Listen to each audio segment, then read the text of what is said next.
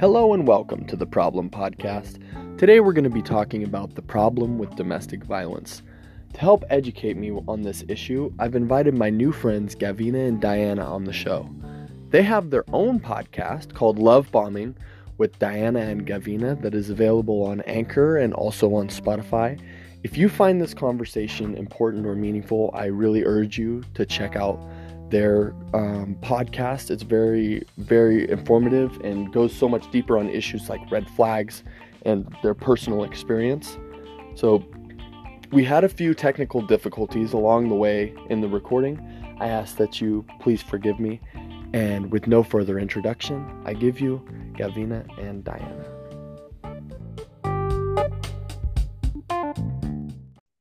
Hello. Hi. How are you ladies doing this morning? We're doing awesome. Cool. Thank you for joining me. All right. So first off, um, maybe I want to have you guys um, introduce yourselves and tell me a little bit about your podcast and why you decided to call it Love Bombing with Diana and Gavina. Okay. So love bombing is a term of like when you meet a guy and he just Uh, like love bombs you. He tells you all these amazing things, like super, like comes on really strong. Um, I actually have a definition on my Instagram page, but basically they just tell you they love you right away. They um identify with, like, it's kind of like, it feels like if you just met your soulmate. Like the shower mm. gifts, um, texting, kind of just giving you all that extra attention, telling you everything you want to hear, kind of basically making you fall fall for them.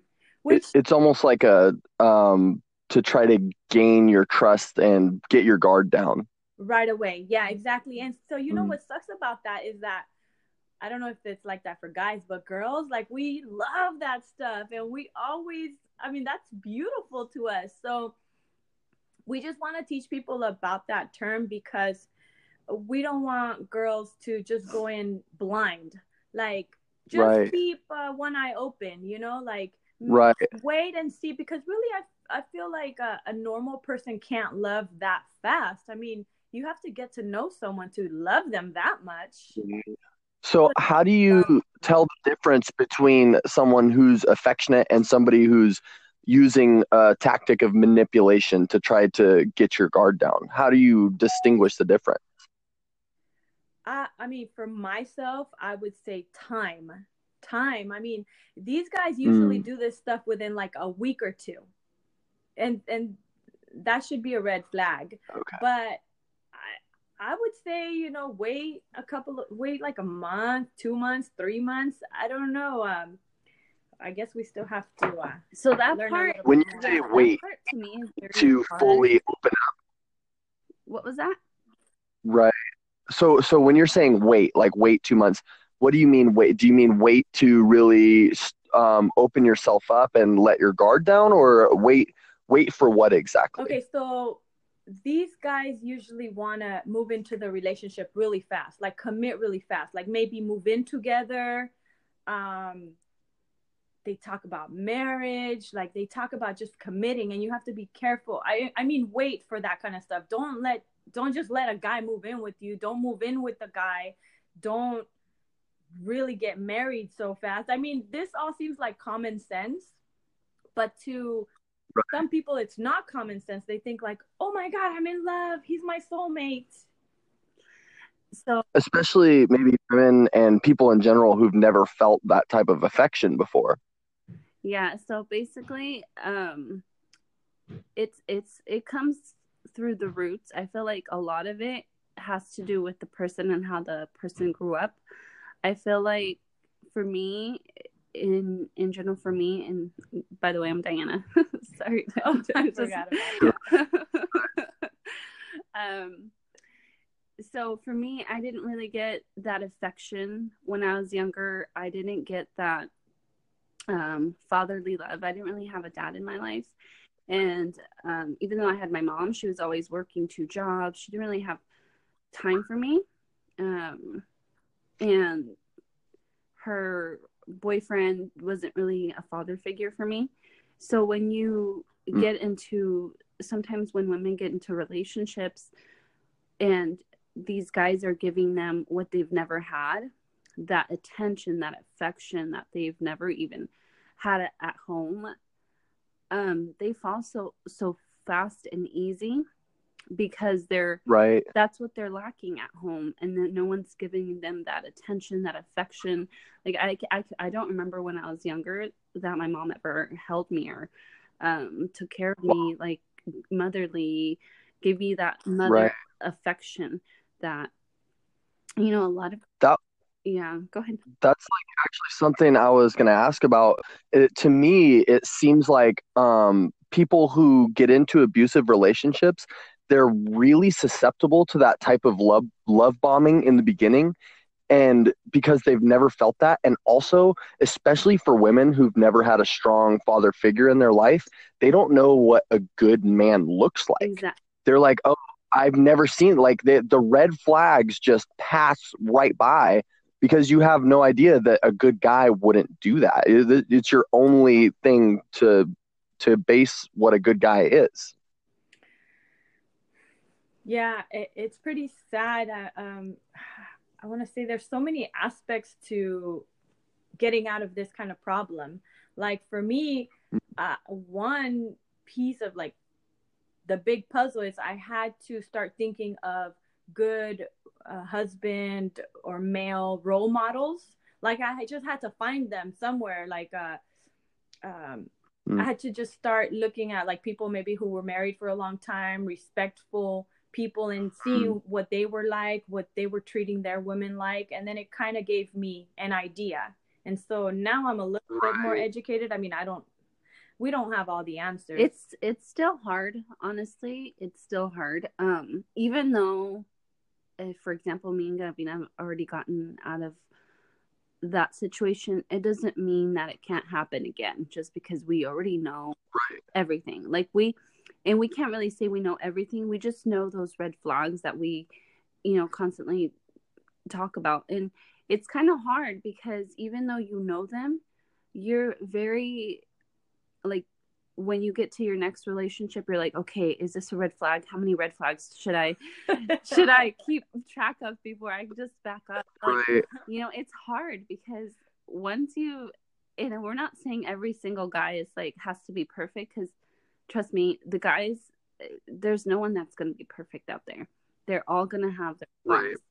But I think a lot of it does come from having boundaries for yourself, a lot of love for yourself, and knowing, okay, what are some like really distinct boundaries that you feel like uh, it's a line in the sand that if that is crossed, it's like it's more than a red flag, it's a smoking gun that something is absolutely wrong? It, I think one of them for me would be if you're trying to wait to be intimate with a guy um, to get to know them, mm-hmm. because once you get intimate with a guy, I feel like you can't really think straight, if that makes sense. I feel like you have to have um you have to wait. And I know even though you've already probably ha- have been intimate before, you have to wait because then you're able to think straight and you're able to right.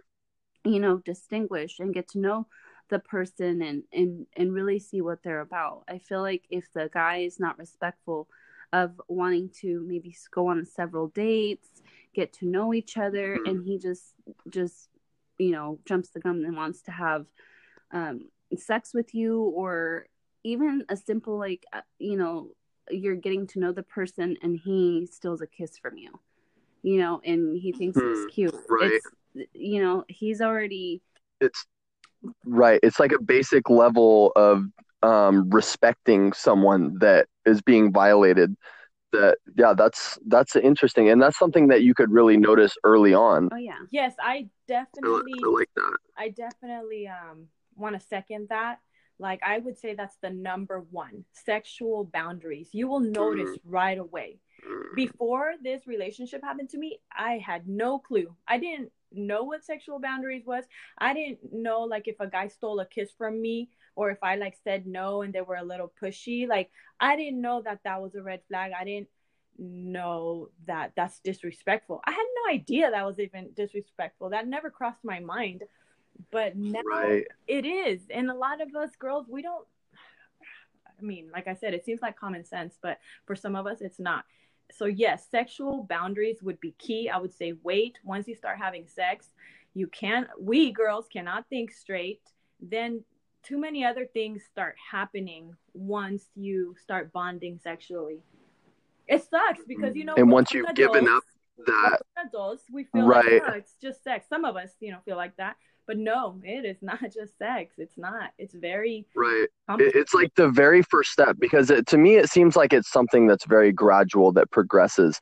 And once they have that little win of being like, you don't want to do this, but, you know, too bad, and trying to do it in a cute kind of way, that's just the first step of taking control. Exactly. Mm-hmm. Oh, my gosh. Yeah, you're right on. You're and right on. Another thing is um, I, thinking past um, relationships as well. Another thing would be trying to control you um, slowly. So it could be little things like, oh, I, you know, maybe you should change because it's, you, you know, it's too cold out there for you to wear that, or trying to give you input mm. as far as what you should wear. Or, you know, if you're trying to go to a family's birthday party and you're, they're like, oh, you know, I actually already had plans for us, and then doesn't give you an option of saying, you know, let's keep going to the party, or, you know, let you decide. He decides for you. So. Right. It's just like starting to edge in on like what even the clothes that you put on the body and how you carry yourself, and just like the a level of control of your personal being that is unhealthy. Mm-hmm. Yeah. Okay. Well, so you were talking about um, girls not being, I don't think it's just girls, by the way, not being able to think straight once people get intimate.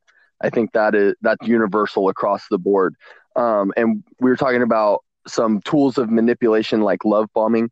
And another one I hear a lot, and speaking of not having your head on straight, can you guys explain to me what gaslighting is? Um, Dan, do you remember? I think it's just when they f- make it seem like you're tripping, like you're crazy. Like, what are you talking about? Like, are you serious? Like they, they make something normal seem like you're acting crazy, and like you're the one with the problem. They just flip it. So if you have a problem with something, all of a sudden they turn it into something that it that you're making up. You're confused.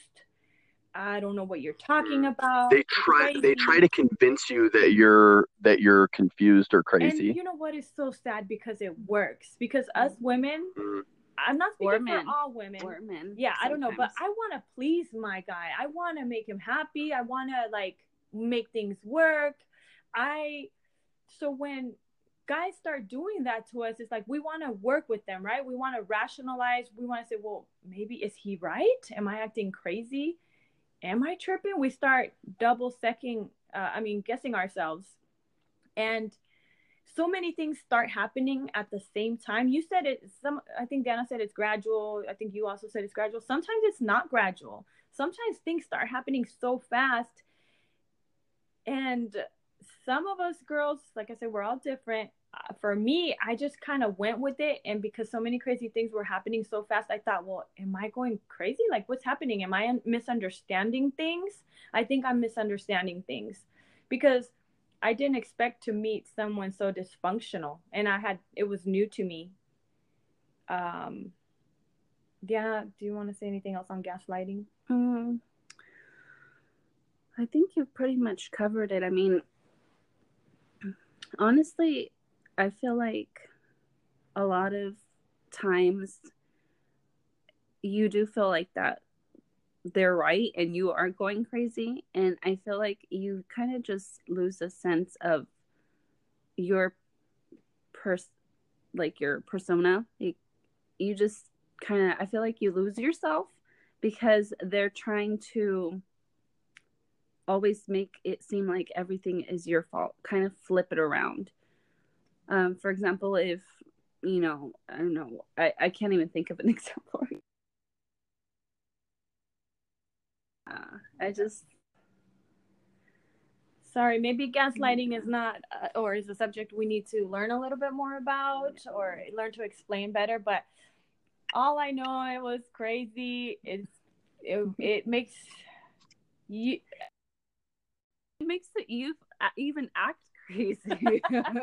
Oh my God! Yes. It like I it was, literally makes you crazy. It does. It's horrible. You it's like an so assault on your stress. Consciousness. You're under so much stress in so many different uh, facets, areas, dimensions that you can't think straight. And then at the same time, they're scary. Like for me, I was so scared, but I right. refused to be scared because I thought it was a sign of weakness. So I would numb myself. But when I would numb my fear, I would numb so many other things too, that my brain started mm. being very foggy. And I wasn't mm. able to make good decisions. Now, tell, I mean, I'm smart. I have an amazing job. I've accomplished so many things. And when this was happening to me, I...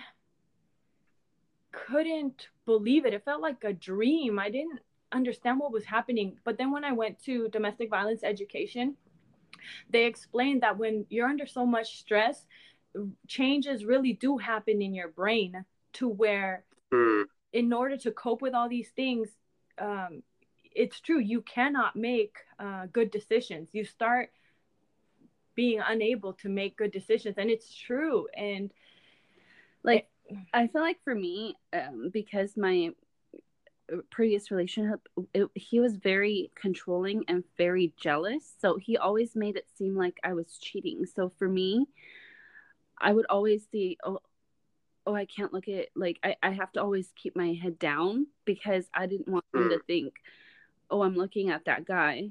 Oh, I know that guy. Right. And now I'm cheating on him.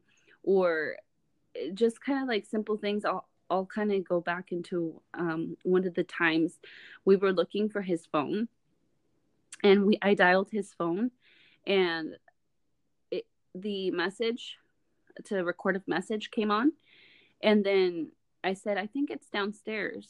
And the message, it, it recorded me saying, I think it's downstairs in the car, his phone.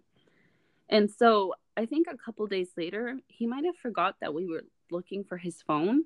And then he played the recording, and he said, "Who were you with? Who, like, it recorded you. You were with somebody. You accidentally called me, and you were with somebody. You had him here in the in the room." What? And he was, he's like, "You had him here while I was sleeping." I said, "No, what are what? you talking about?"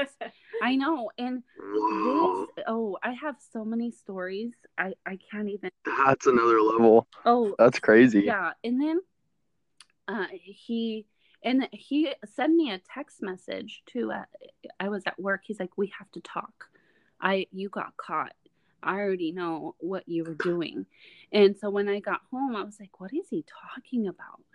And then when I got home, that's what he confronted me with, with this message on his phone. He literally thought that I had somebody in the closet while he was sleeping, and I was like sneaking people in or guys in while he was sleeping. But I, I and then he wasn't on drugs, right? This is a sober person. This is a sober person. He just had like some like serious, serious issues. Oh, and that's not it. Like all of it. That day that he confronted me, like he went through my phone probably from eleven p.m. or ten p.m. till probably about four or five in the morning. What? With my whole entire phone. Um, messages, my email, everything. And my email... I had my email since I was like literally in high school. So, you know, there's always spam mail that comes through it, whatever.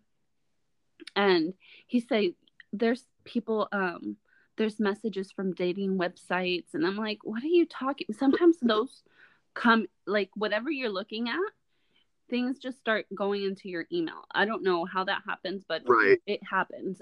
Or if you go to, um, oh, I went to, um, what is it called? Um, Um, it was like Kiss and Tell, I think. And they would send me things on my email, and he was like tripping on that too. And then he went through my Facebook, and he said that I sent friend requests to these guys, um, which could have been probably a, a while ago, but they never responded. And then mm-hmm. he said, kneel down and go into that corner. And then he said, put no, because I had the baby, and he said, put the baby down. And I put the baby down. He goes, go into the room. And I went to the room, and he said, kneel down. And he's like, you're going to tell me the truth right now. Who are you cheating on me with? And in my head, I'm so scared. My heart is palpitating. And I'm thinking, I'm not even cheating. Like, what the hell is he talking about? He's like, you're cheating on me. I saw everything. You got caught. And then um, he told me to keep kneeling down. He wanted me to kneel all the way down and put my head down. And then he hit me. And he's like, wow. Tell me right now. Tell me the truth. You already got caught. What are you hiding? And in my head, I'm like, like my heart is like pounding out of my chest. I want to like disappear. I want to escape. And because I don't know what to tell him. I I never ever cheated on him. He's over here th- accusing me of cheating. He's hitting me to tell him who I'm cheating with. And I'm like, who, I'm not cheating on you with anyone. Um, wow. But yeah, it was crazy. And that same day, um, he left.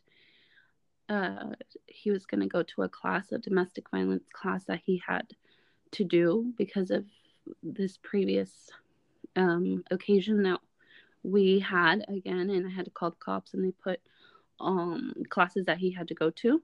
So he told me, oh, I'm gonna go to my class. But for some reason, I wanted to text Gavina. I wanted to like text somebody to kind of call the cops so he would come, um so someone could just take him, because I already had the bruises on my body. But for some reason in my heart, I felt like he was still in the room, and I was like looking in the closets, and I looked under the bed. And his phone was on record under the bed. Oh, my God. And, you know, this crazy. sounds crazy, but it happens all the time. All what, the time. So it, it does sound crazy. What I want to know is, like, what is it like looking back today at your frame of mind when you were in that? Like, you, you were obviously – what was it like looking back at it's just so, how – It was – it is sad because – I couldn't get out of that relationship even if I wanted to, because even though you're going through this and you go through a lot of crazy things, your women are nurturers by nature. So at the end of the day, because they're so good at manipulating, gaslighting, apologizing, crying, crying, giving you that, um, it's kind of like the... Me. The, the cycle of violence, you know, it's kind of the honeymoon stage, and then, um, you know, the the fighting comes, and then the the violence starts, and then again, you know, the flowers, the apologizing, the extra attention, and then it, it's just a cycle. And so you so it's stay, like they love bomb you again yeah, after oh, yeah, oh, yeah, the abuse. Exactly. So it's not love bombing is not something that just happens in the beginning of the relationship. It's like a continual um, thing to me, keep you. My heart would hurt when I would see him cry. So they have different methods. I would, I would want to leave, but then he would make me feel so bad for him. He would like get so skinny. He would cry. He would be lost without me, supposedly. And I, I would just want to. I loved him, so I would just want to nurture him again and say, okay, come on, I love you. Like, let's make you better. We would, we don't think of ourselves. We just think of them. Okay, that. And then when, say I would get over that part, well, then he would stalk me. He would follow me. He would come to the house. That's it terrifying. Was just crazy. So one way or another, I couldn't get out. On top of it, there's this thing they teach uh, you about. It's called trauma bond. So it's something psychological that happens to where where you're um, when someone abuses you, somehow there's a bond formed to where like mm. only they can make you feel better. Whoever abuses you, like only wow, they can I, make up that, for it. it it's that makes perfect sense. People should look that up, trauma bonding, because there's much more to it. But I don't know. I, I know what you mean about trauma bonding. Like it's almost like a Stockholm syndrome exactly. type of thing. Like that makes I've felt that in my own life where I've felt like people who have hurt me, that they're the only person who holds the key to unlocking my happiness again. Yes, exactly. Exactly. It, it's like, I know exactly what you mean by that. And then it's physical too. Like for me, it was physical. Like I felt like I couldn't leave. Like, I don't know what it was. It's like an addiction. It really is it, an it addiction. Is. It is an addiction. Mm. It, it is, because it feels like, even though they hurt you, just like a drug, even though the drugs hurt you, that moment that you're happy with them and they're telling you everything you want to hear, you just fall all over again for them and you love them and you want to stay. But then, you know, the effects of that addiction comes with a price, because you're right. crying, you know, you're, they're, you're, I don't know, they just put you through a lot. Right. Um, for me, I had to be yanked out of the relationship, like yanked. How, I, how did that happen? C P S. C P S got involved, mm. and they forced me to go to these classes. They forced me to, uh, if not, they said they were going to take away my baby. They forced me to call the cops any moment I would see him. So I only called the cops on him a, a few times. Uh, there's so many instances where I should have, and I mm. didn't for one reason or another. But then when C P S finally got involved, um, they're, thank God for them, because I don't know where I would be right now without them. But um, so I would see him sometimes and I wouldn't call the cops. And somehow if the um, worker would find out, um, she would, she would say, okay, you did this once, why didn't you call the cops? And I was like, well, because of this and this and that. Because sometimes I really couldn't. Like when he would chase me right. in the street in my vehicle, right. I couldn't call the cop because oh I was like, gosh. busy like trying not to crash into cars. But anyway, and she was like, I don't care. You need to call nine one one or we're going to take your baby. So after a couple of times they said that. Plus, my ex was an idiot. Uh, one time when this started happening towards the end, because I would still see him. I'm telling you, it's crazy and it's embarrassing. And he would say, I'm going to call the worker and I'm going to tell her that that you let me in the house so that they can take the baby away. I'd rather the baby in foster care than with you. You're a horrible mother, blah, blah, blah. So when that started happening, just like maybe two times, I was like, fuck this. My baby, why am I with this man? Like, why am I with this guy? But it was mainly C P S. And then the real risk of losing my son for this man that mm. was doing all these things to me, like it kind of started making me wake up. It's like up. The one thing that makes it not worth it. Yeah, but it's, it was so much more. Also, this is embarrassing. Like, this is crazy, but oh my God, I started getting very violent. Like, oh my God, I started to defend myself. In order to defend myself, I started getting very crazy. I'm laughing because I remember she called me and she said that she stabbed him in the leg. I was like, oh, oh yeah, nice.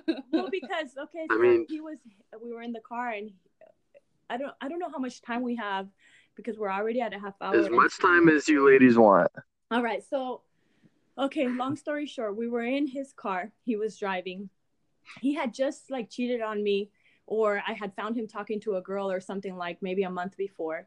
And he said, hey, I have to work out of town um, for two weeks. I volunteered and I'm going to be staying out of town for two weeks. And I was like, excuse me? No, you can't go out of town, because I knew he was going to cheat on me if he went out of town.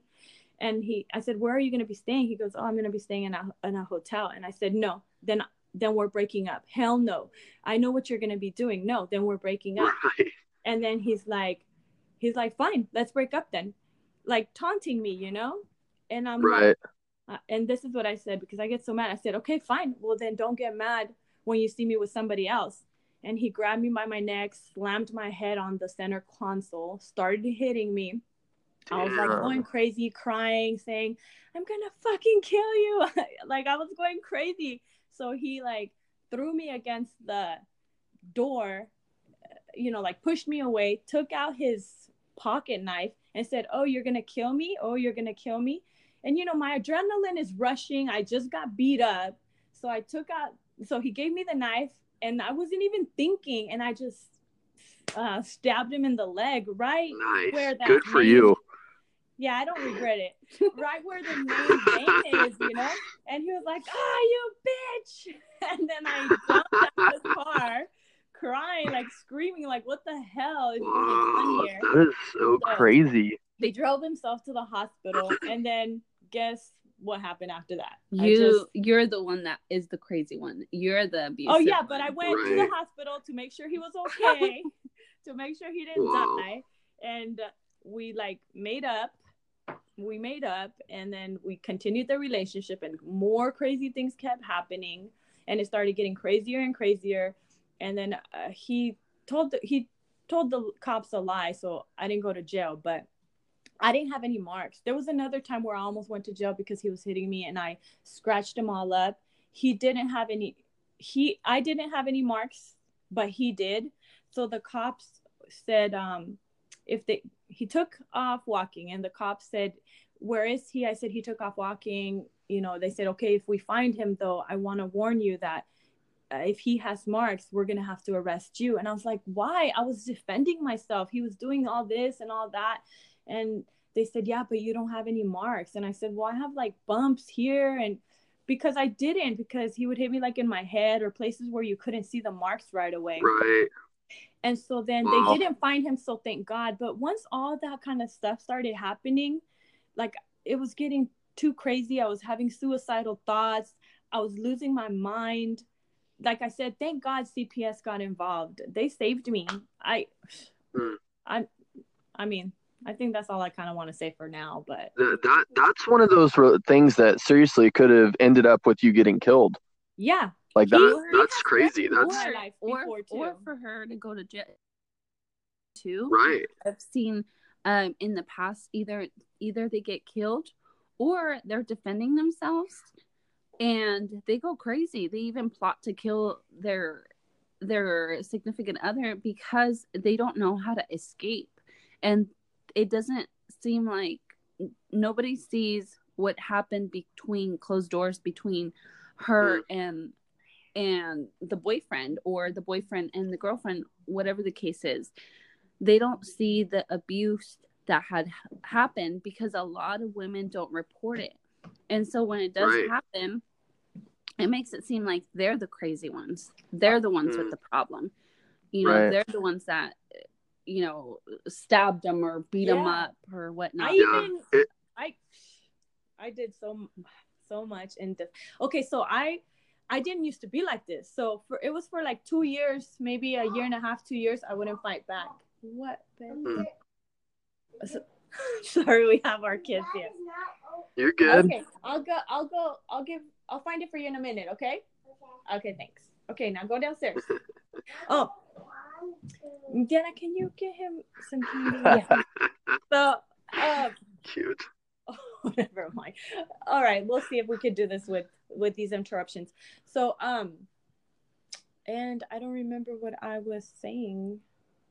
Well, you were talking about how you women go to such great extents to hide it. Like, oh, how many yeah, people yeah, yeah. knew in your life that this was going on when it oh, was happening? No, nobody knew. Hell no. If they knew, right. when people started finding out, everybody was starting to be really afraid for me. And that was another right. thing, actually, that helped me leave, because I saw how all these people were trying to tell me, like, Gavina, what if he kills you? Gavina, what if he kills you? And I was like, that didn't really cross, like it crossed my mind, but I told you I I, be, I would numb a lot of it. So, mm. but what I was saying is I didn't do anything for about a year and a half or two years. I didn't fight back. And then I finally told one of my friends, and she would go through the same thing. And she told me, Gavina, hit him back, hit him back, defend yourself. And I was like, hell no, he's so big. I can't hit him. And she's like, fuck that. Just fucking fight back. Don't let him do this yeah. to you. And so I started fighting back. And I would tell Diana too, fight back. But Diana I never know. did. I never did. Honestly, for me, I really, I just took all the punches. I I was scared. But again, I for bet. me. That's terrifying. Yeah. For me, I think it goes a lot to my childhood. Because for me, I used to, my childhood was a lot of beating up. Uh, mm. the kids, a lot of you know, um, there's just a lot of abuse in my childhood. Right. So for me, I think a lot of the reasons I stayed is because I grew up with violence in my home. It's almost normal.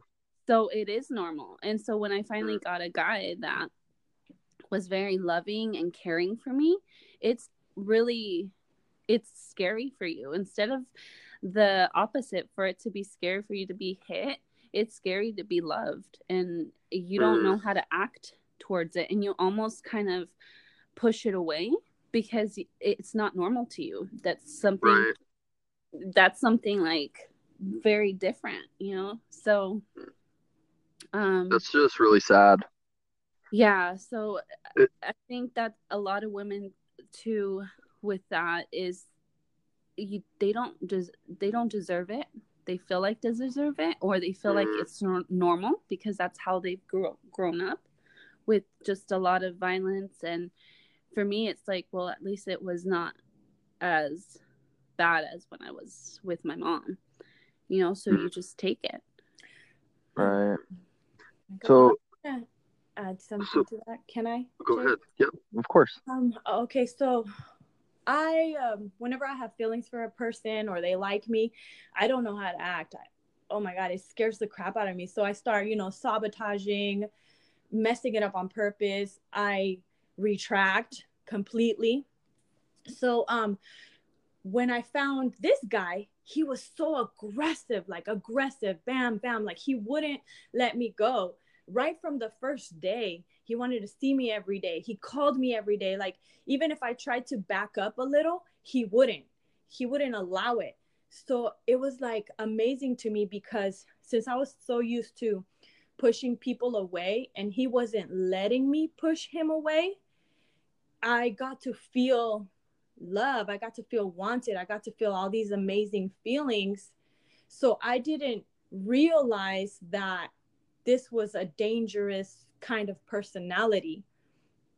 Um, it's kind of hard to explain, but if you're used to pushing people away and then somebody comes along that does not let you push them away, then it kind of, it makes you feel amazing. Like, damn, they really want me. Yeah. But when a normal person like respects boundaries, knows about boundaries, and a girl kind of starts, um, what is that called? Like shunning them or kind of a, like not calling them or not taking their calls, then they t- they a normal person would kind of take that as a hint, like, oh, she doesn't like me, that's rejection, you know, like I'll back off. But these guys, they don't back off, they just keep going. And uh I don't know, I kind of I don't know if that makes sense. I'm telling you, they're we're dysfunctional on both sides. Those guys are dysfunctional, and then the girls that accept that kind of behavior, we are dysfunctional too. And I just want, uh, the reason we did this podcast is just to put out education about What's, these things. Um, can you guys hear me? Yeah, yeah. We can. Okay, so for some reason, I think my my sound keeps going out. We're having some sort of connection issues. You think it's your reception? Um, I don't know if it's the reception or if it keeps goofing on me, but um, so that was like a major red flag that you saw in the beginning, was the really aggressive, no boundaries. What were some other red flags that you guys overlooked in the past and didn't realize until looking back that that was a major red flag? For me, um, I'd probably say, um, one of the very first things, probably times I was uh, doing my homework in uh, at the at college. I was I didn't have a computer, so I went to the computer lab and was doing my homework there. And I didn't tell him that I was gonna go there, and he just was thinking I was somewhere else. It's kind of like, for me, a red flag like that would be, you don't have to tell them everywhere you go. And right. even if you change your mind at the last minute, you don't have to have the feeling of needing to, oh, um, I know I just told you I was going to go do this, but I'm actually going to go do that. You know, you don't have to report to them like you're their boss. And I feel like a lot of the times you do that because they make you feel like you have to. You know, because they're already well, I thought you were going to go do this. Well, why did you do that? What What are you doing? What are you really doing? Who are you with? You know, they just mm. make it seem like you're doing things. You're up to something. Yeah, exactly. And mm. so you don't have to feel all the time like you have to report to them, or, oh, I'm going to the this friend, uh, a friend's house. You don't. Ha- it's. You know, oh, it's a girl, it's a guy, or, uh, you know, you know them, or you are free to do what you want. And right. I feel like a lot of the time in these relationships, it, it feels like you have to report to them. You have to tiptoe. You have to walk on eggshells. Mm. And you shouldn't have to feel like you're walking on eggshells ever. It's like as soon as you, you start feeling like you're giving up your personal freedom. Exactly. Like going no, down all the way to what crazy. You were saying about like your outfit, you know, like every single bit, it's just an assault on every part of you as a person, like from your consciousness to your, it's just a full attack on who you are.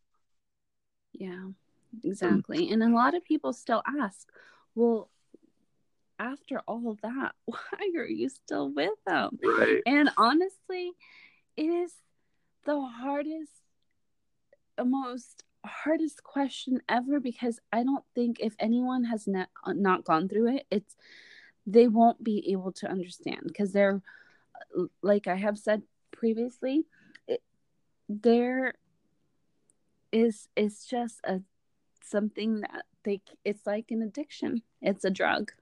That's it's like it a it's almost like the, so my impression is that there's just so many facets and layers that you just are not standing on stable ground. Like you're not in reality. That that's what I was, was wondering. Like what, when you're looking back at what it was like, like it must have, it must just really seem like, how did, was I going along with all that? Like the way that they wore you down. And to me, it almost, and or people in general that go through this don't realize it's happening. Yeah, exactly. They don't realize exactly. It. And I think may may to me it was the stress. I was under so much stress, just uh, violence, aggression, jealousy, the love bombing too. You know, the confusion. And another thing too is once you leave the relationship, you keep coming back because you miss it. And I know mm. that that sounds so weird, but you miss them. Completely miss them. It doesn't matter what they've put you through. It doesn't matter what they've done to you. It doesn't matter how many bruises you've had to had. It doesn't matter how many put downs. It doesn't matter how many accusations. You miss them. And it is one of the hardest things to to let to let go. It is hard to let it, go. It's almost like that familiar pain and negative attention is better than nothing at all. Yeah, exactly. It's, yeah. Mm, yeah, I mean, maybe, uh, not necessarily. For not, I don't mean literally better. I mean, in the time, in that moment, it it's the only thing that you know. It almost seems like scary to not, to break from what has been normal for so long. Exactly. That, that mm. part, like to just break the habit. Like now, now my biggest fear uh, was, oh my God, if I leave him, what if it happens again? Babe, go downstairs. We're working. No, anyway, it was, I was afraid that I was going to get somebody worse. Mm, I see. Her, her daughter, go say hi. You're just like in your mind, it's like it could always be worse. Yeah, that's what I thought. It could always be and, worse. And, uh, Another thing to me that it seems like what is common is that the per- the abusive person in the relationship starts to dissolve your social network and your family and oh, starts definitely. to just break you off from everyone else. Like I, I've seen that in friends of mine that have gone through that type of thing. And I didn't realize at the time that it was happening, where they just cut you off and it's like you're not friends anymore. And then come to find out that they were in, it, it's almost like the person who's controlling you breaks off everyone who could tell you otherwise and becomes like the sole arbiter of truth and like makes your reality for you.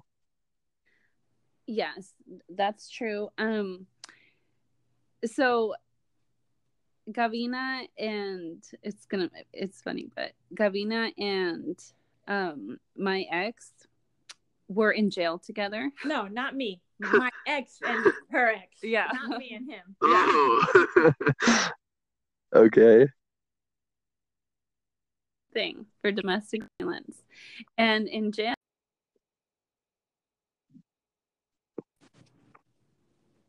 Okay, we're back. Hello. Happened there, but you were in the middle of telling me that you were in jail together for the same thing. Same thing, and because you had previously saying we're saying about the family uh, and friends in jail. Mm-hmm. Um, the ex said to my ex, "Oh, as long as Gavina, you're always gonna end up in here." So, oh no, it, yeah. So they were like trying to shut that down. Yeah, yeah, they yeah. they try to shut oh. everything down. Yeah, with even just a measly comment. You know, if any girls are listening to this, pay attention to what they say to you. Even one small word, they try to plant these seeds. Um, I remember he would say weird things like, if I like, for example, my neighbor, I was like, I really like her. She's really cool. I said that about my neighbor, and then because I guess she didn't really like him very much, and he said, "Oh, really? She just seems like an old lady who has." Uh, she can't. She can't hold a man.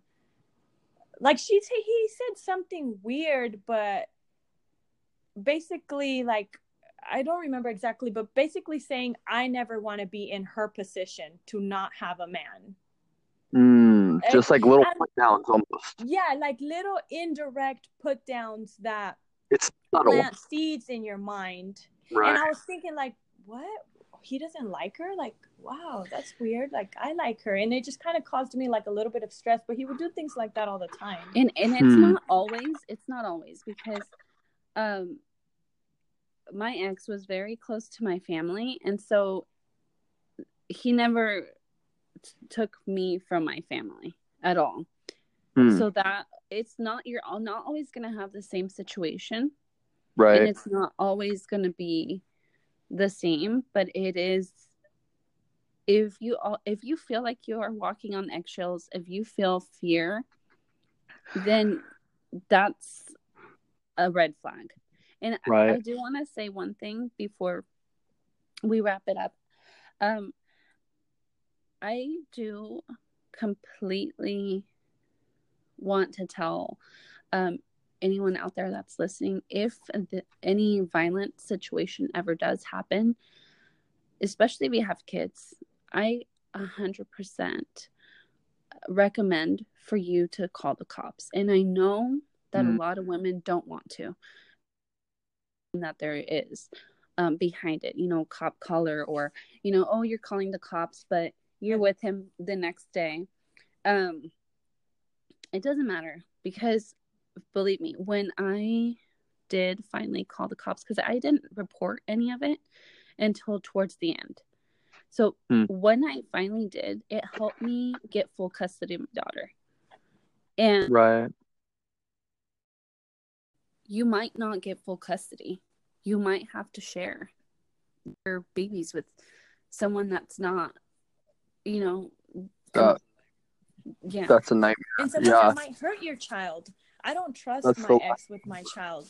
When he was a baby, he...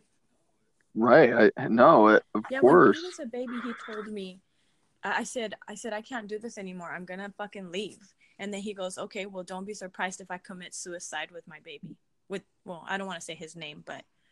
And I was Ooh. Like, what the fuck? Ooh. Like, I couldn't believe what I just heard.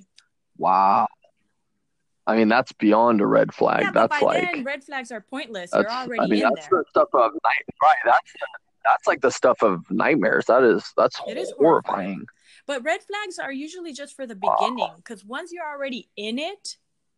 I, I, I mean, yeah, that's that's crazy that it can progress to that level. That's that's just wow, that's terrifying. Yeah. So. Hmm. Well, a couple um, of finishing questions that I wanted to ask you guys.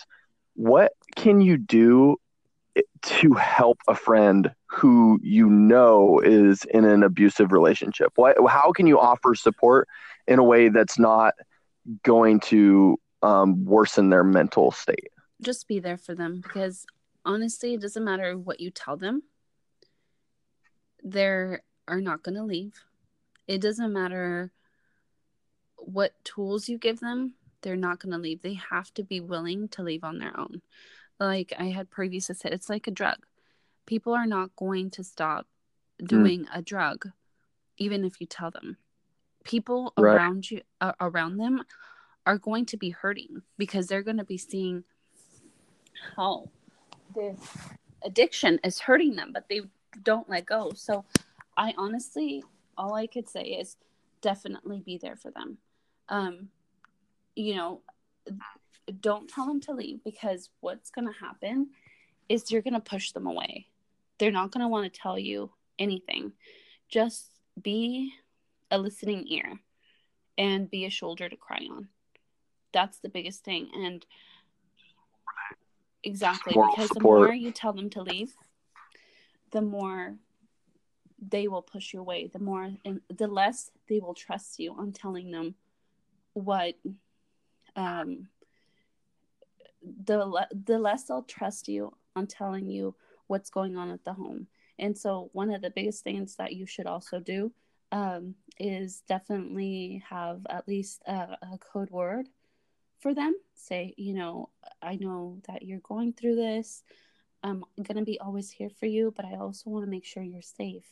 So if anything ever gets right. rough or tough or scary, you know, send me, you know, a code word, like a period or watermelon, like a code word, so that you know that they're in danger and you have to call the cops or show up at their house, whatever. But I don't recommend showing up at their house, because depending on who it is, that right. person might be violent. I mean, people die all the time over this stuff. Yes. But what I recommend right. for, uh, I uh, just want to, I don't know if I recommend it. It's so crazy. I say fucking call C P S. The thing with that is, like, if their babies mm. do get taken away, that's like a major thing. But I mean, when C P S gets involved, it's no joke. They get shit right. And they right. make sure the kids are safe, and they make you go to classes. So I would say get C P S involved somehow. If you don't want to do that, then... If they um, have kids, what if yeah. they don't have kids? Oh, well, if they don't have kids, please encourage right. them to go yeah. to these classes. I mean, I don't know if it's okay to promote, but community is amazing. Oh my God, that program, it's it helped me so much, along with C P S. Um, they teach you so much. They encourage you. They make you sh- they make you be able to think straight again. Because when you're going through this, you think you're an idiot. Like, you think that, you know, it's... problem is your fault your fault or that you're an idiot for taking this and accepting this, because in your mind you know it's wrong, but your feelings get too strong and you just feel weak. You lose your uh willpower. Wow. um so I had one more question. What what should you do if you suspect that a friend might be in an abusive relationship? Um, I feel like uh, I've done that before. Like, I come on straight, like straight on, and it has not worked, because a lot of people are embarrassed and they really will not tell you it's going on. So just kind of go. Yeah, yeah. So really. If you suspect, I would say, like, oh man, you know, the other day I heard this crazy story, and you know, kind of maybe talk about domestic violence and be like, um. that's crazy, huh? How people go through that stuff. I mean, you can say something like that's that. You're yeah. right. Just like, just yeah, ease your way like into that. It. And then that would be the way to do it. And kind of maybe throw in resources like, yeah, I have this friend. Uh, or I don't know, somehow ease into the conversation. Don't ask them straight out, because they won't tell you. Or honestly, for, for, I like that. Yeah, that's and a good me, tactic. Honestly, I feel like that would put you in a difficult spot, because I know that I had a friend that was going through it, and she would tell me and the stories, and she would confide in me, and in my head I was already thinking, oh my God, she is in an emotionally abusive relationship, but how do I tell her? Um so I honestly just reassured her, no, you don't deserve that, right? Just give them, you're strong, you're beautiful, you're, you know, you, you'll get through this. Give them those words of encouragement, because, yeah.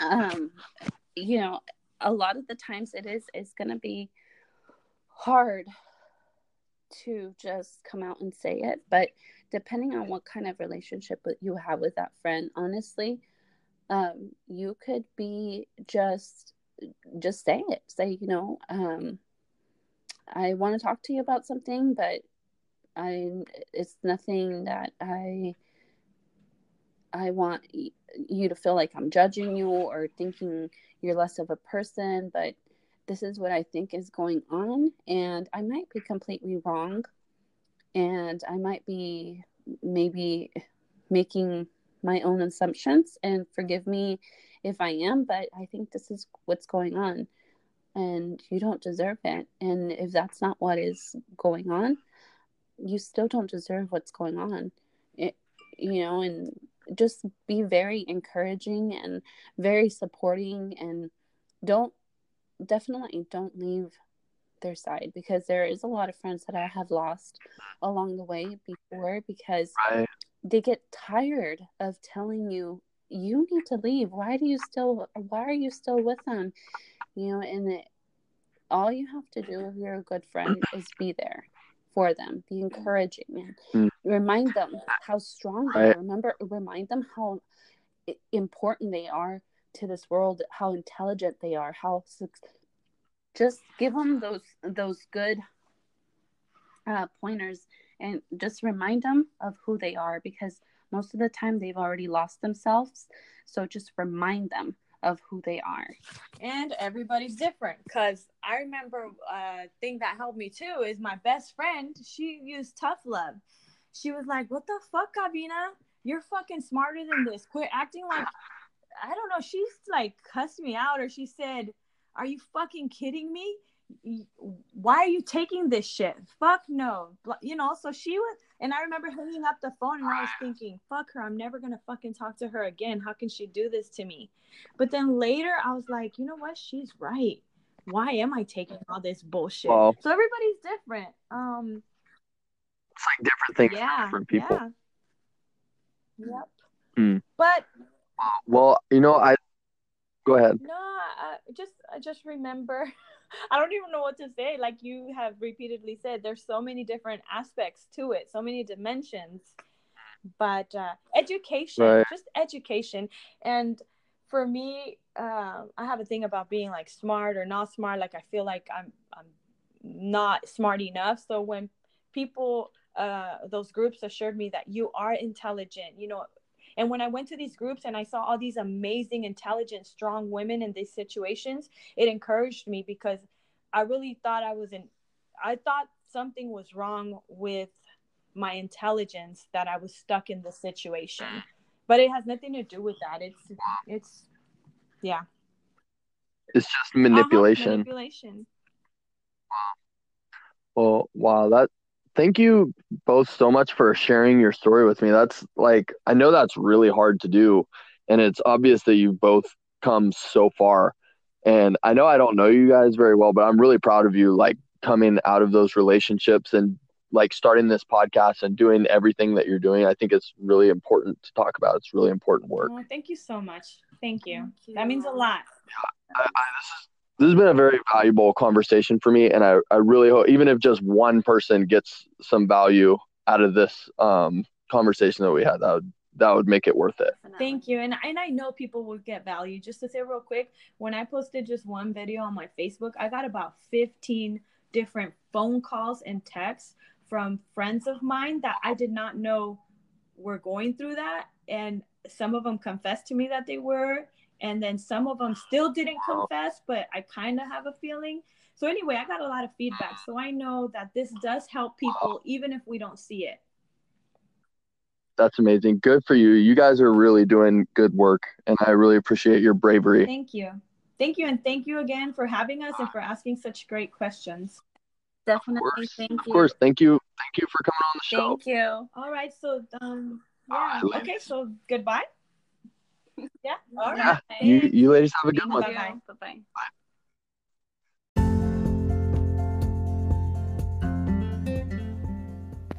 Thank you for joining me at the Problem Podcast. I would just like to say, if anyone here listening to this is a victim of domestic violence, don't be afraid to reach out and contact the domestic violence hotline, one eight hundred, seven nine nine, seven two three three. They can help point you in the right direction. It's completely anonymous. You don't. You can tell them just as much as you need to know, and they can help you sort out anything. Don't be afraid to reach out and start to get help. And I know that first step is scary, but sometimes it's just as simple as calling a hotline. Thank you for listening to the show, and I hope you found it valuable. Until next time.